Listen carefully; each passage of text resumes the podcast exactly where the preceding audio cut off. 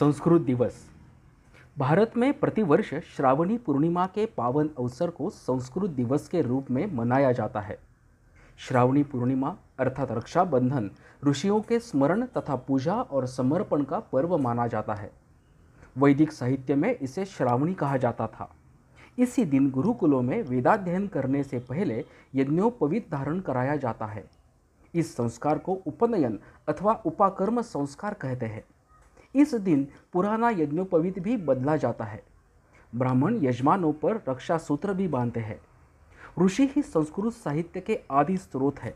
इसलिए श्रावणी पूर्णिमा को ऋषि पर्व और संस्कृत दिवस के रूप में मनाया जाता है।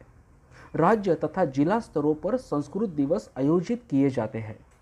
इस अवसर पर संस्कृत कवि सम्मेलन, लेखक गोष्ठी, छात्रों के भाषण तथा श्लोकोच्चारण प्रतियोगिता आदि का आयोजन किया जाता है। जिसके माध्यम से संस्कृत के विद्यार्थियों, कवियों तथा लेखकों को उचित मंच प्राप्त होता है।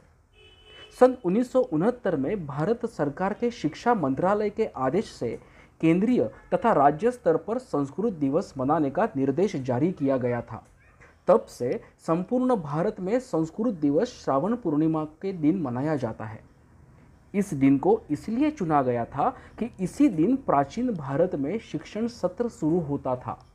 इसी दिन वेद पाठ का आरंभ होता था, तथा इसी दिन छात्र शास्त्रों के अध्ययन का प्रारंभ किया करते थे।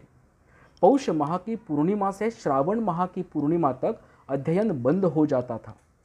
प्राचीन काल में फिर से श्रावण पूर्णिमा से पौष पूर्णिमा तक अध्ययन चलता था। वर्तमान में भी गुरुकुलों में श्रावण पूर्णिमा से वेदाध्ययन प्रारंभ किया जाता है। इसीलिए इस दिन को संस्कृत दिवस के रूप से मनाया जाता है।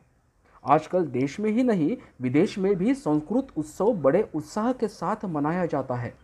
इसमें केंद्र तथा राज्य सरकारों का भी योगदान उल्लेखनीय है। जिस सप्ताह संस्कृत दिवस आता है, वह सप्ताह कुछ वर्षों से संस्कृत सप्ताह के रूप में मनाया जाता है। सीबीएसई विद्यालयों और देश के समस्त विद्यालयों में इसे धूमधाम से मनाया जाता है।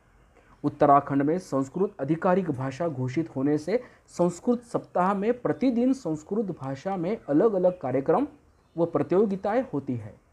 संस्कृत के छात्र छात्राओं द्वारा ग्रामों अथवा शहरों में झांकियाँ निकाली जाती है। संस्कृत दिवस एवं संस्कृत सप्ताह मनाने का मूल उद्देश्य संस्कृत भाषा का प्रचार प्रसार करना है।